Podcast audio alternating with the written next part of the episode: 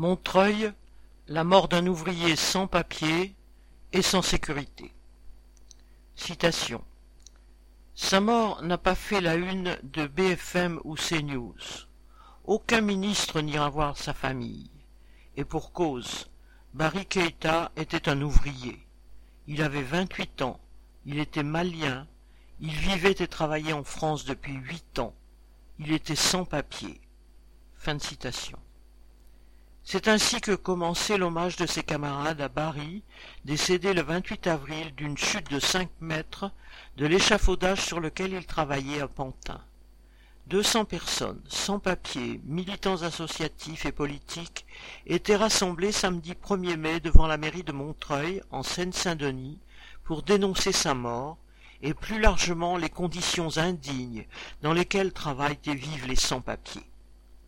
Premier de corvée, entre guillemets, en pleine crise sanitaire, Barry n'a bénéficié d'aucune mesure de protection, ni bien sûr d'aucune gratification. Il vivait dans un hangar depuis l'expulsion du foyer des Barras à Montreuil. Son cas est loin d'être isolé.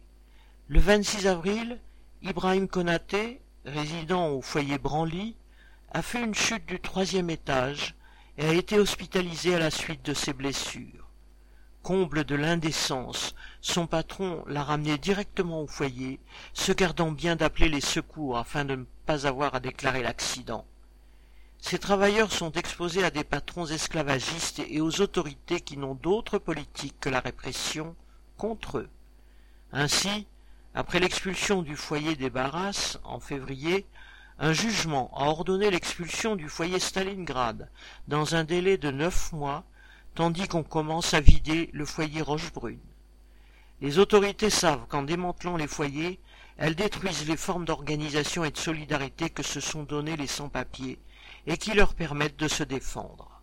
Le 27 avril, deux militants du comité de sans-papiers de Montreuil, Madi Diarra et Mamadou Traoré, ont été arrêtés lors d'une descente de police au foyer ADEF.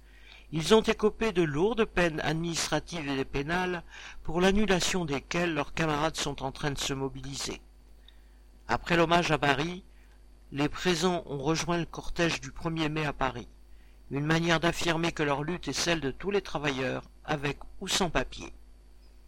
Lynn